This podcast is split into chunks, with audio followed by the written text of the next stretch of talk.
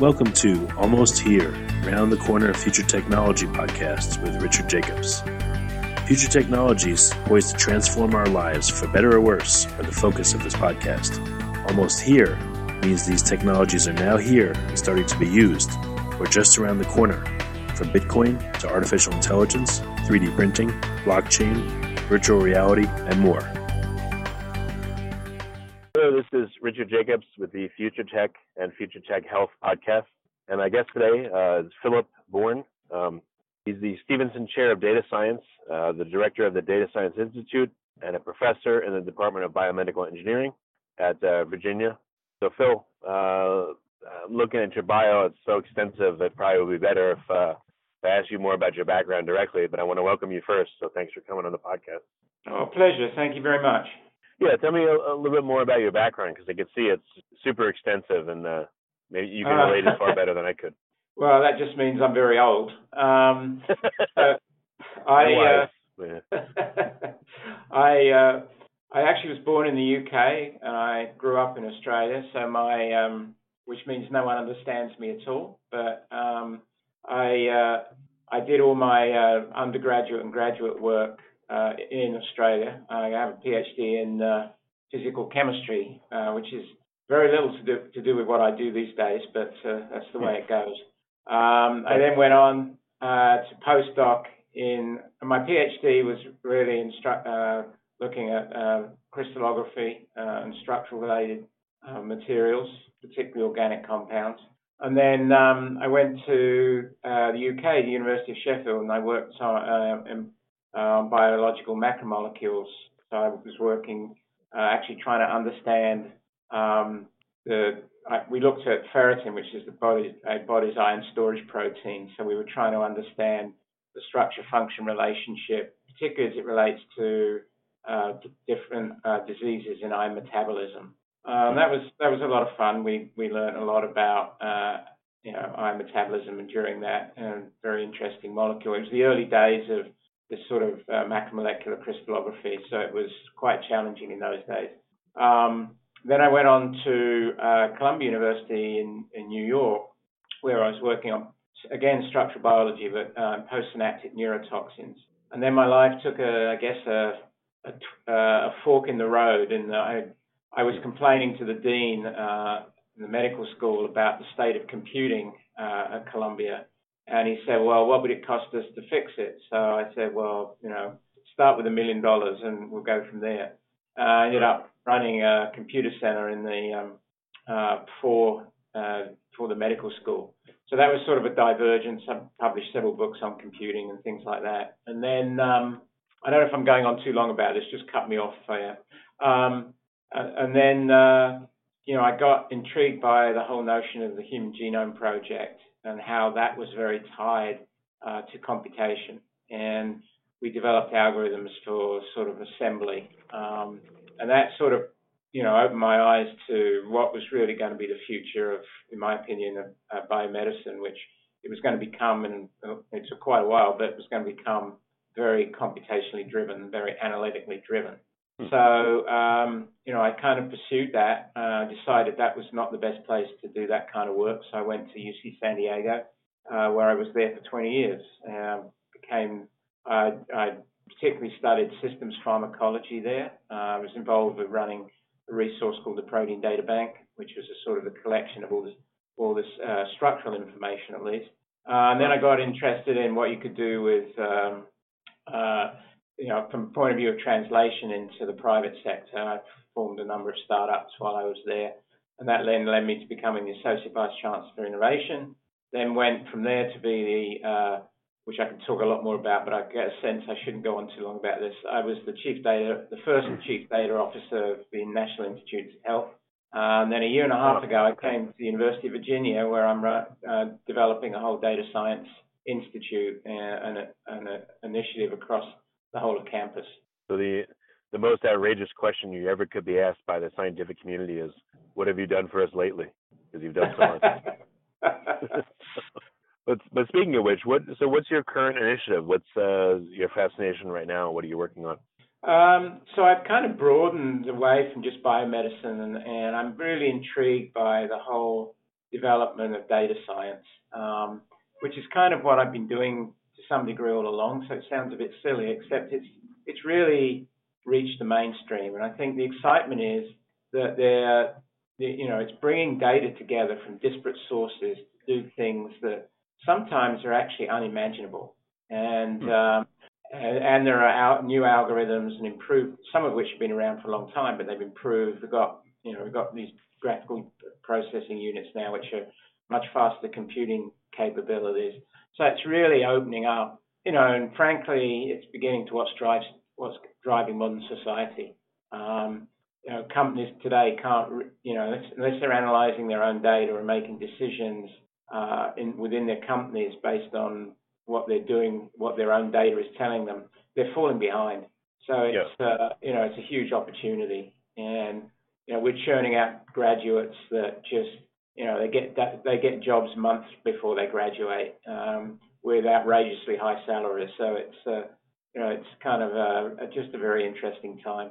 Well, the field is really expansive. So what area in it are you focusing on? There's well, know, the institute I run it actually covers everything. So, you know, everything from, uh, you know, digital humanities, social sciences, to biomedicine, of course, um, to engineering, uh, financial, transport, energy, you name it, environment. Uh, we have projects going on across that whole space. And what's really interesting is when you, you know, you combine data from different sources. So, for example, you know, we I'll just give you a quick example when we're mm. looking at, you know, we have, you know, we've been exploring ozone levels in the Blue Ridge Mountains here in Virginia, and that's done from static, uh, you know, sensors that sit on poles in the in the in the mountains here. Well, some of our students uh, who love working with drones uh, essentially managed to mount them on drones, deal with vortex issues, and now gathering geospatial data across uh, whole uh, you know whole environment. So you know we've got so we've combined engineering, computer science, and environmental data to to learn new things about ozone levels across many different terrains, uh, which would have not happened without bringing these students together from different you know from computer science and environmental science. So that kind of stuff is uh, for me really exciting. Okay. Um, so what do you see that data science needs in order to be more effective? I mean, I guess there's a couple things happening. Is now more and more sensors are out there, and more and more data is being collected. But I'm not sure if uh, the interpretation of it is going to keep pace with it. Uh, just uh, you know, again, I'm only one person, but it just seems like there's so much data out there. Who's going to analyze it all? Who's going to look at it all? So it seems like uh, it's just an abundance of it that something needs to be done with. Yeah, I mean, I think there's well, there's lots of issues surrounding the data. I mean, we've we're building ourselves on five pillars, um, uh, and you know, so the first pillar is data acquisition, which, as you say, there's there's no end to the sources of data. Uh, there's often lots of issues surrounding that data. And then the second pillar is data engineering, which is really a major component of what you, where, at least where you spend the time, which is you know really um, munging the data to get it into a use usable form.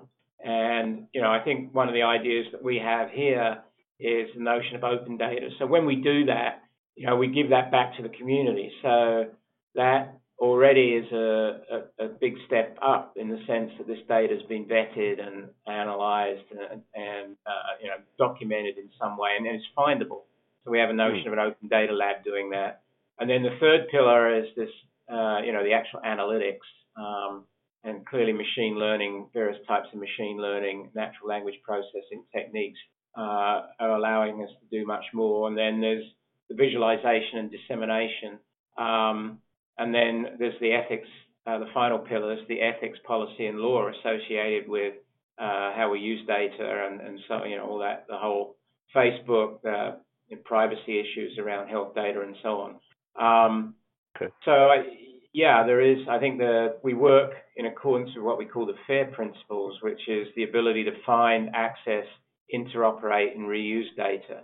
And of course, we find a lot of the a lot of what we look at doesn't conform to the FAIR principles. So, uh, you know, to, to your question, it is a problem. And uh, I think over time, you know, you start to see uh, quality reference data sets uh, appear, uh, which have a lot of value, and it actually makes you think about what's valuable within the academic system here, where you know what's more valuable, a paper that no one reads or a, a well-formed data set that 100 people use.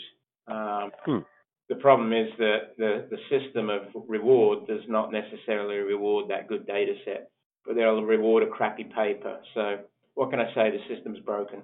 Well, what about in the interpretation of the data? Even when it is interpreted, like you said, data science is in high demand. So what are some things that um, confound data or confound the analysis of it? What's important?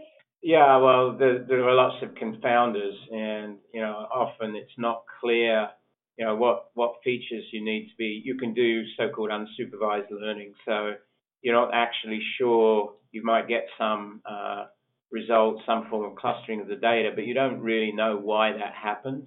So there's a lot of danger associated with that. Um, on the other hand, you know, without if you actually uh, sort of do feature selection, so you're really doing supervised learning of some form, then um, you know you don't necessarily know you're looking for the right thing. So it's it's uh, it's it's a tricky situation. I think the key is, and this is where I think what distinguishes data science uh, from other forms of say computer science is that you know data scientists are typically trained to work uh, in a specific domain, so they understand something about uh, the data that um, that they're analyzing and whether the results, in fact, have some form of meaning.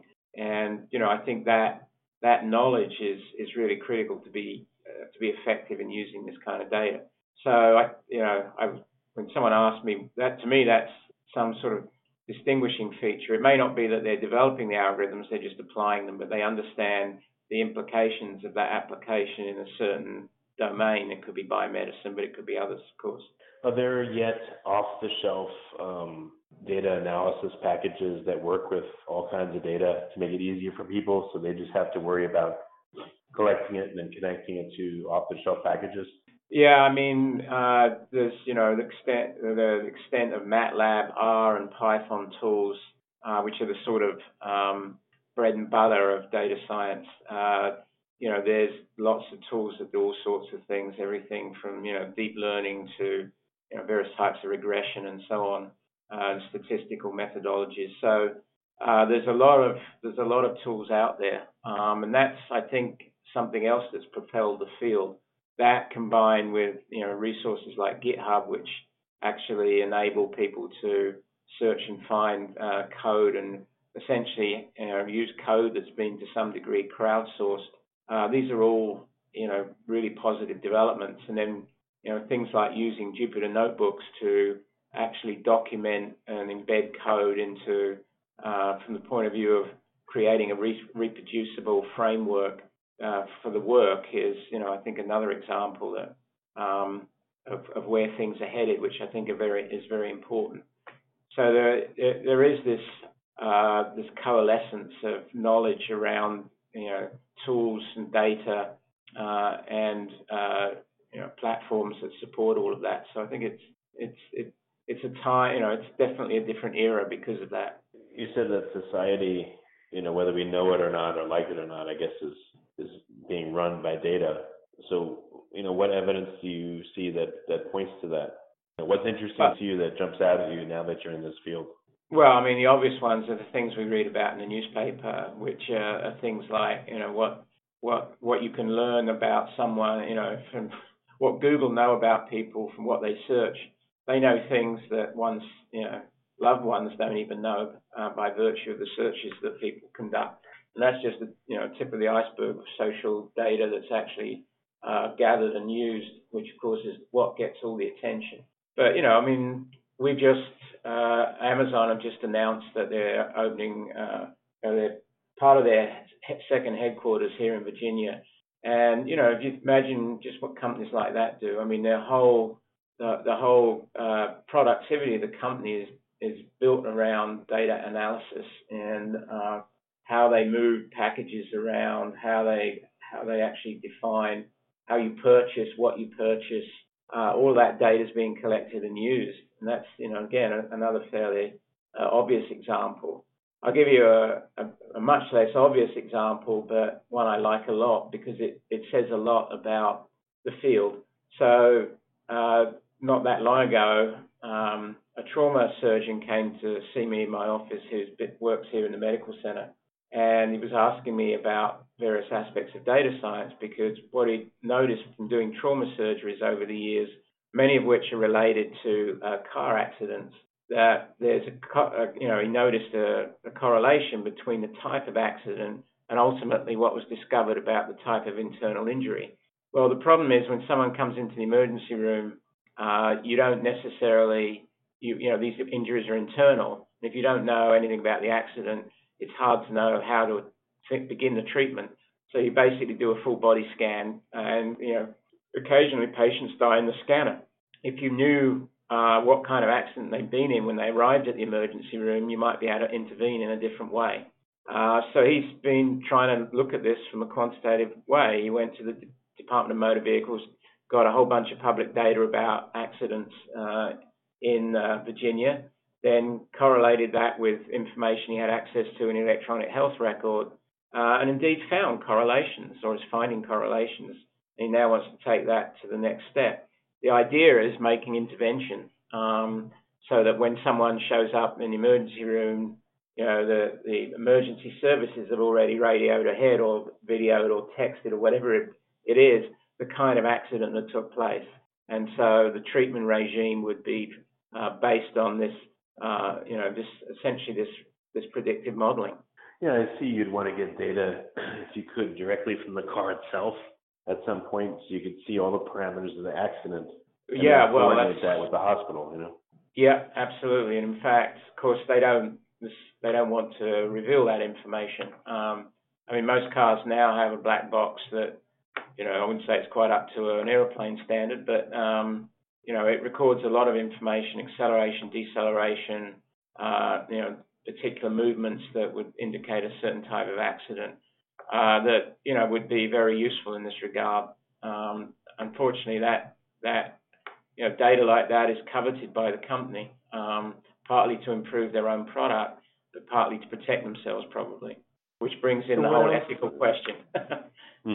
Yeah, what else do you know about data that, that other people don't know? Or you know, maybe you could talk about, you know, a few other projects and what's really interesting to you about them data-wise.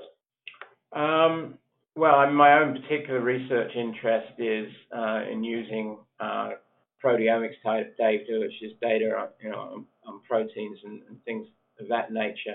So it, you know, and we we try and apply it in um, in the context of drug discovery. So, you know, one of the the, the way drug discovery and drugs have been designed for many years follows the, the what was called the Ehrlich notion of uh, one drug uh, aimed at one target, typically a protein in the body, and uh, with having one effect, which hopefully is a, positive effect on a different, on a particular health condition. Well, of course, it turns out you only have to listen to the you know, uh, commercial on the television when you hear the reaming off the side effects that come from drugs, you know that that's not actually what's happening at all. In fact, what's happening is that drug is actually binding to a number of these protein receptors and having some kind of collective effects on a complex system. And so the more you understand about that complex system, which involves collecting data at, at different biological scales, uh, the more you can do to design uh, drugs that actually mitigate uh, side effects as much as possible. So in that case, you're collecting data from you know from the genomic level all the way uh, up to the the level of uh, the individual, and um, and so you know this brings into play the whole notion of precision medicine, um, because first of all, not only do there's a side effects that everybody has, there's also side effects only certain people, whether it relates it's related to gender or ethnicity uh, or actually even body mass and other kinds of things uh, that are, get get affected. So you know this one this idea of one one treatment for all is just not right, and we're now refining uh, what we do and how we think about this. Um, and that notion of precision you can apply not just to medicine, but you can think about it in precision education. I mean, effectively, in a very coarse way, we all get the same kind of education, and it doesn't cater to our individual needs. But as we start measuring more and more data about, say, students in the classroom, including you know everything ranging from uh, individual transcripts, you know, performance to uh, just things like measuring eye movement of students and how attentive they are to what the teacher's saying. Uh, these are, you know, it's more data that's being starting to be collected, at least in a, a research environments, to, to, see how effective this these kinds of uh, data are. Uh, you know, all sorts of things can be determined from that. But you know, there's obviously a lot of privacy and uh, implications surrounding that. But those are just a couple That's of other. I was going to say that jumps out at me. You know, there's data that you create where it comes from you, and that's you know I guess should be personal, but um, it also has an element to it that can contribute to the greater good. So it sounds like data rights are going to be hugely important, and depending on the type of data, you wonder who's going to have rights to it and how. And like the car example, you know, could the government or should the government compel car manufacturers in case of an accident to provide that data, you know, immediately you know have a back door for them so that it could be provided to medical you know people that treat them medically? Yeah i mean you're absolutely right. There's uh, i think there's this this balance that we've yet to really come to grips with between uh, the good and the bad that comes from from data uh, or can come from data and uh, you know in the end of the day i think it's you know we don't even know you know if i ask if i ask you you, when you go to the doctor who own, and you know you have some kind of uh, test that's returned in electronic form, who owns that data? Is it you? It is seems it, like uh, them because it's hard to get from them at all.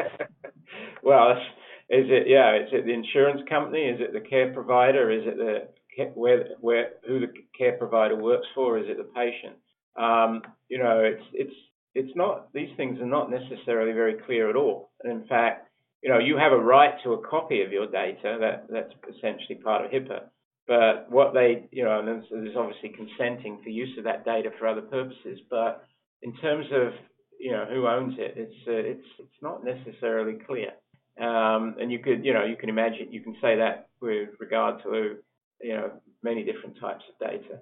So I think these, you know, the kind of legislation that's coming from Europe now, um, I think begins to sort of address this this, this these kinds of questions. Um, but we, we've got a long way to go. Definitely. Yeah.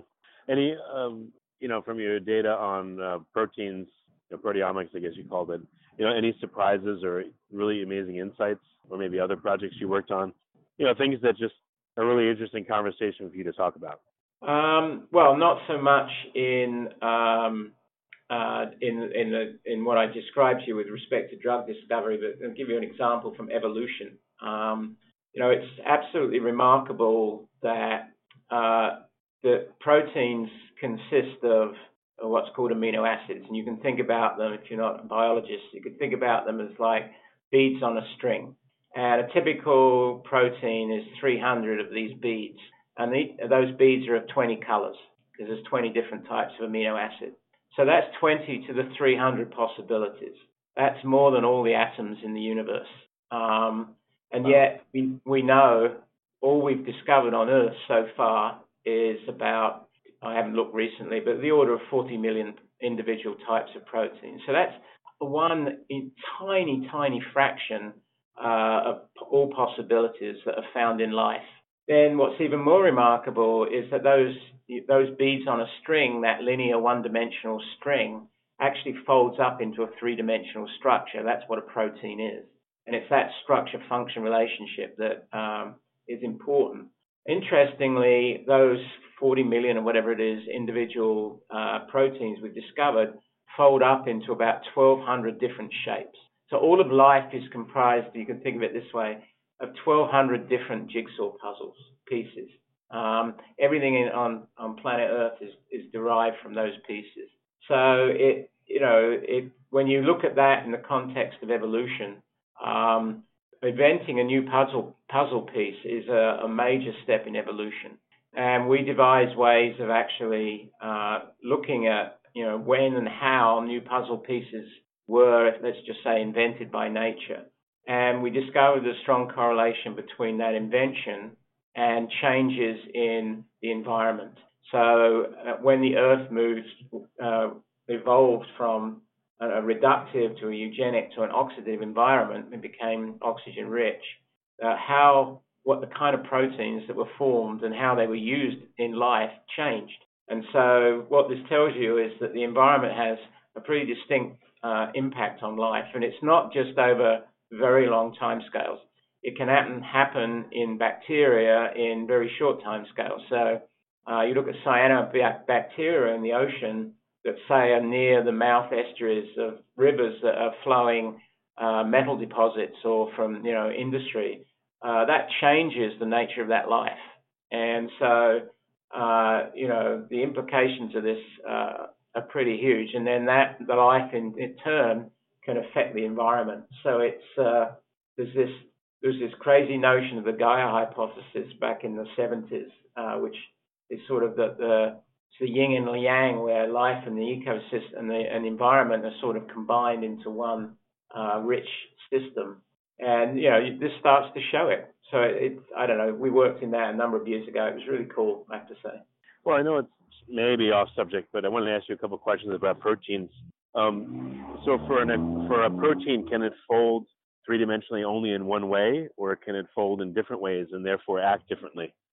Well, what's interesting most of the time, and this is actually one of the unsolved problems of, uh, it's not quite as unsolved as it used to be of uh, uh, molecular biology, is that if you denature a protein, so in other words, say you heat it up and you destroy that three-dimensional shape, if you renature it, that is, if you cool it down, it will assume that, typically speaking, it will assume that uh, that same shape. So everything inherent in that shape is embodied in that one-dimensional sequence, that particular sequence. Wow. The problem is that given this redundancy, that you know you can you cannot tell that two proteins they, they diverge so much in sequence and yet they still fold up into a, a, the same shape. So the question is, you know, can can we actually predict what that shape's going to be? This has implications for protein engineering and, and things like that. Um, if we could engineer proteins. So in other words, if, if we've only occupied a small fraction of this potential space, uh, fold space that nature could have adopted, why haven't we? Are there stable proteins that we can engineer that nature hasn't that could be could have implications in healthcare and environment, in food growth, goodness knows what else, in energy. And you know, I think the answer is probably well, the, certainly such proteins have been engineered. And so I think it, you know, it offers enormous uh, potential for the future if we could understand more about this relationship.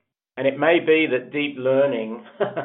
so uh, it's very interesting that um, this was just a snippet in the newspaper uh, a year or so ago when uh, Google announced AlphaGo, which was uh, their deep learning uh, based AI technology was actually not only initially able to beat the world's best Go player, but then they built a version of the software that actually learned not from the Go players, but it learned from the previous algorithm and actually beat the previous algorithm. And so it's you know this this powerful machine learning tool. And right at the bottom of this newspaper article about this was it, and now it's being this algorithm is being applied to the protein folding problem. So, in other words, if we can we learn from what we know in nature already uh, to actually solve this long-standing problem in biology? The answer's the, the answer's still out, but um, we're we're looking at it uh, uh, in a uh, in our own way, but many, a number of other researchers doing the same thing. Amazing. Well, very good. I mean, uh, you know, there's a lot more to possibly talk to you about, uh, but for now we're out of time. So, what's what's the best way for interested parties to reach out and to you know and engage with you or the lab or some of your projects? Uh, probably by email. Uh, so uh, my email is peb6a at virginia.edu. Okay. Well, very good. Well, Philip, I really appreciate you coming on the podcast. It's been really interesting. Sure. Thank you for having me. You have been listening to Almost Here, Around the Corner Future Technology podcast with Richard Jacobs. Subscribe to this podcast, post a review to discover more future technologies that are poised to transform our lives for better or worse, such as Bitcoin, artificial intelligence, 3D printing, blockchain, virtual reality, and more.